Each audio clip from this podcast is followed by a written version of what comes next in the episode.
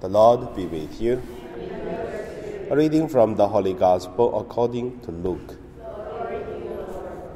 Some Sadducees, those who say there is no resurrection, come to Jesus and asked him a question.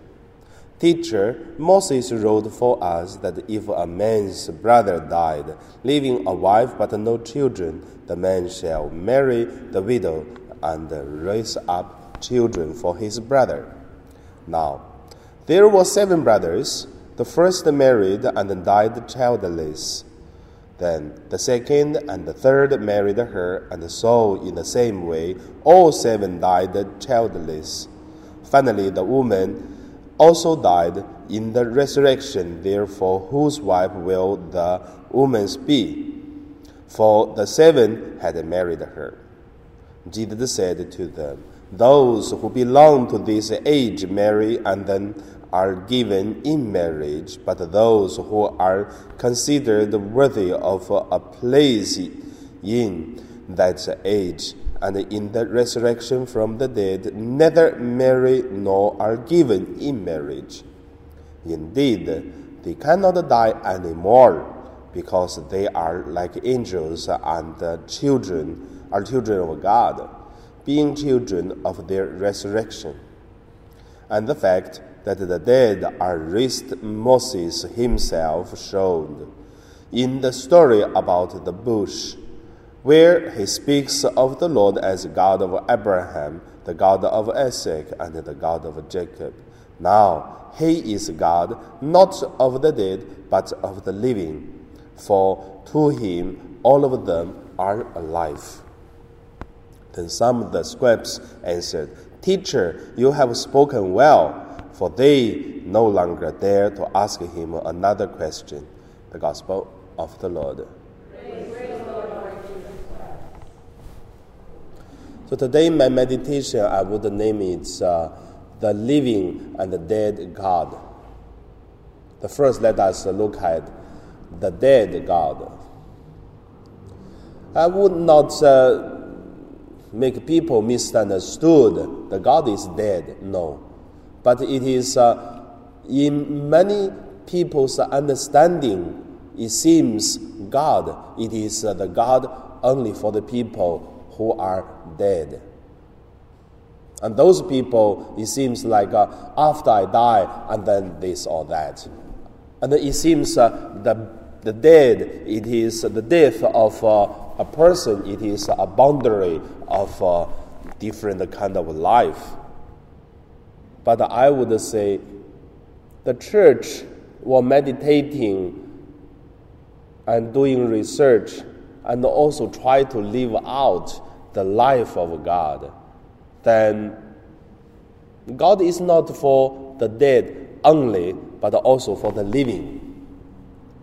So many people are living their faithful life only for the life after death. So that is really a pity because that kind of faithful life become a heavy burden we carried, carried, and then everything it is for after die, then will be better. That's why sometimes I just joke, if uh, the life after death be better, why not die early? So that's the first point. The second point about the death, it is not only for the people's the body's death, but also it is uh, for the way of uh, living and the dead. For example, some people still alive, but they are spiritually died already. And also some people, even they died, but it seems that person still live this earth. So I call that it is uh, the dead and the living life with God. So what is kind of uh, living life with God?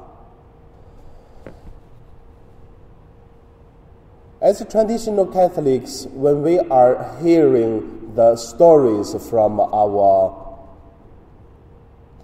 parents, grandparents, whatever. We hear a lot of stories.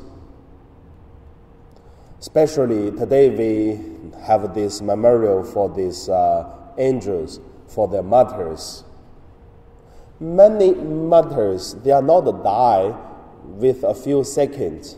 Many martyrs, they die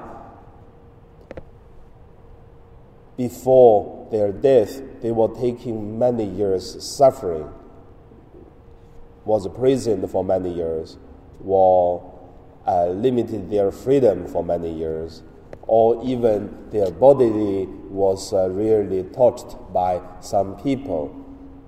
Then what is the living spirituality for them?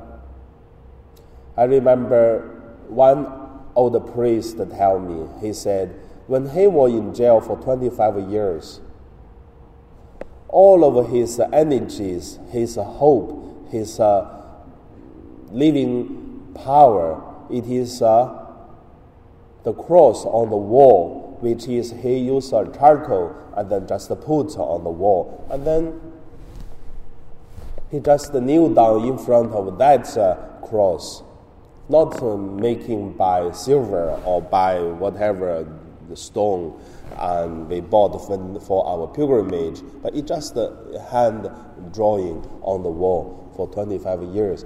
That it is his uh, living life. And also, for some people, maybe not uh, living like martyrs or touched by someone or limited their freedom, but uh, they have the understanding about uh, what is the kingdom of God or what is the life with God. So when we watching movie, there are some movies setting up as the whole world people die, only a few people survived, and then there is rumors to say in some some place, and then there is a, a group of the people surviving. They provide a good uh, house, food, and then you can take a shower. You can whatever this kind of movies. I love to watch that kind of movies. Then that is for the living of the people's life, and then they try to fight to go there. But for us, I believe the living life, not for the dead, for the livings, not we are reached that place we are become a free people, but it is uh, this place is inside of us already. And Jesus said, the seeds of the mustard seeds, and uh, to talk about uh, the east, and then also Jesus talk about the fire. He said, I come to this world to bring the flame to this world so that uh, I hope this uh, flame may be fire and the more people will close it and receive it. So we inside there is a living seed and the power. For whatever how darkness outside, there is hope inside of us. Then we are living life. And then even there's everyone to say, and then we cannot do this or do that, but by the help of God, we could do because God is with us. For God, everything is possible. For all this bring us a different world and life. The third point I want to share it is about uh, the dangers of uh, living and dead life. Why say that? Because there is only one way, which is using our sense of uh, human sense to understand about what is God, what is life, to live with God.